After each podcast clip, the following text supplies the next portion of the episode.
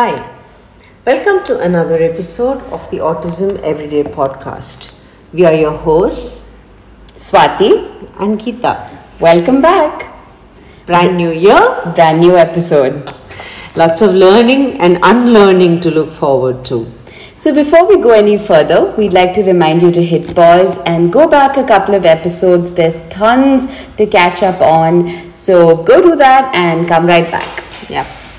So today we're going to be speaking a little bit about education. Yes, like every other topic, I know we've spoken uh, about it at length. We've spoken about schooling.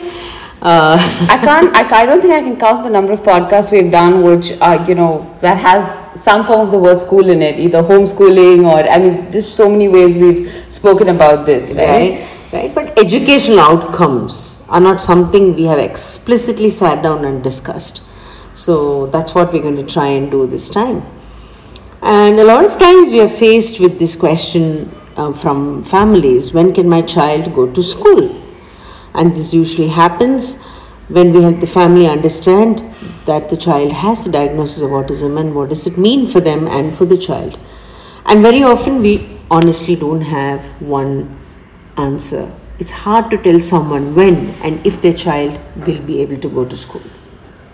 I think there are many reasons for this. Like for one, many schools are inclusive Absolutely, now, right? yeah. Uh, we hear the word inclusive just being thrown around, Mm-hmm. you know, and which means again by policy they'll take your child in, but what remains unanswered is how well equipped they are uh, for your child to learn from that particular environment. Yeah.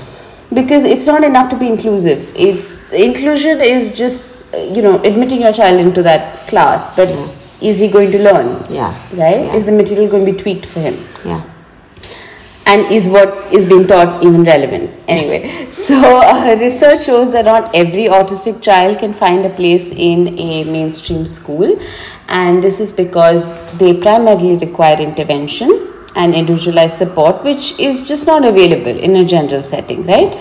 So sometimes, um, you know, something to keep in mind is the fact that every child has the same amount of time Just so many hours in a day. Exactly. So many hours in a day, into so many days a week, you know, subtract your public holidays, your weekends, and then that time is divided between school and home, and you know, what do you have left? What about what about some rest and me time? Oh, yeah, and rest and me time, and all those extracurriculars. So you mm. really don't have a whole lot of time on your hands, mm, right? Mm. So, what can be taught and what must be taught has to be prioritized. There's, there's a huge difference between can and must.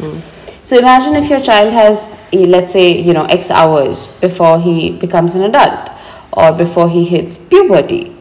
That means you're going to have X number of hours to teach him to communicate his needs, to self regulate his emotions, to be independent in his life skills, to be able to eat, dress, bathe, you know, commute. The list goes on. Yeah, so much out there. There's just so much out there. And, and remember, you only have X number of hours. Yeah. And something like learning to read or write, it, it has its place, of course. But it does not necessarily take first place amongst the list of things you've got to work on. Yeah. Or another way to put it is once you're done achieving everything on the must do list, then you know you can do some reading and writing. Yeah, yeah. It's it's a it's a very tricky thing, right? Education, because as we all know it, education is literacy and numeracy, and breaking that mindset can be very very hard for a lot of us. Oh, yeah. Yeah. So I mean, imagine like we said, the child has only so many hours in a day, and so so many hours in a week, and so many hours in a year, and so on. And there's so much to learn for the child to be able to function independently. And there's so much more that's hidden between the steps of every task. So while we may go about teaching a task, it's not really complete unless a child has understood the the what do you say the variations of that task as well it's like quite literally being able to walk. Of course every child can walk but that is not enough. Yeah. the child needs to know how to navigate people on the sidewalk. I mean we live in india where you are practically bumping into people on the road and you need to know how to turn your shoulders sideways or make way because there's something else that is standing on the sidewalk or there are people who are standing there and drinking a cup of chai in a tea kadai, right? So it's very, it's very, very hard. Um, you need to navigate people, there are parked vehicles, there may be a puddle or slush or a pothole in the road. All of these need to be navigated in the process of walking. It is not enough to walk, it is more critical to know how to walk. Yeah. Functionality versus knowing.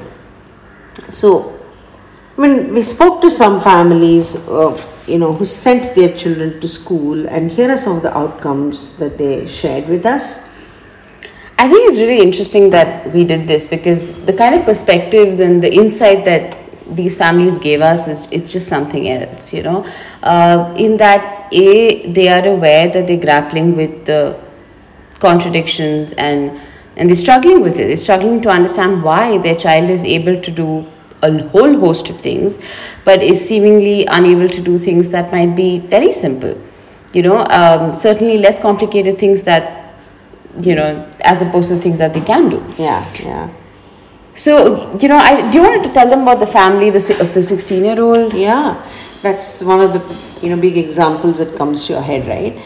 So there was this family of a 16 year old. He'd been into into mainstream schools and he was enrolled in the open school and had in fact written and passed exams in four subjects at the time that we met them. Wow.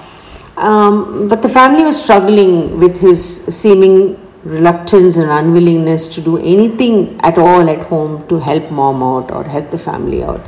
Um, he couldn't, they lived in a community, uh, in a gated community, yet he couldn't go and spend time in the common areas of the building simply because he would say inappropriate things to most people, could get hmm. into a physical fight because he perceived that somebody was not being nice to him, hmm. or could wander away because he suddenly decided that he was finding it suffocating. Those were the words he used. I'm finding it very suffocating. I see. Yeah.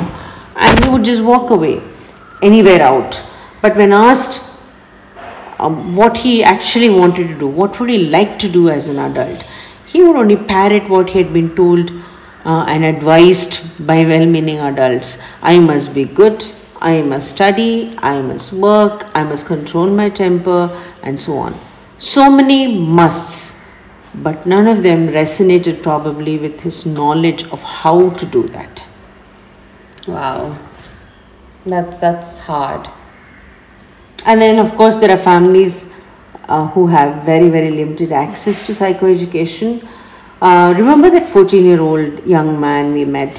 Who was going to mainstream, Mainstream school? school, Yeah. yeah, yeah. I think uh, you know in his in that particular situation, this was uh, very hard to hear, but him along with some other children who you know were not neurotypical or they were neurodiverse. They were seated at the end of the classroom around a table. This was in a mainstream school. in a mainstream school and this particular child was in a chair with a desk attached to it so it's called a locked chair so essentially the child can't um, free himself from that position so it, it it's really meant for ease of functioning but it's unethical and then you know It ends up getting used as a means to keep a child keep in place. Yeah.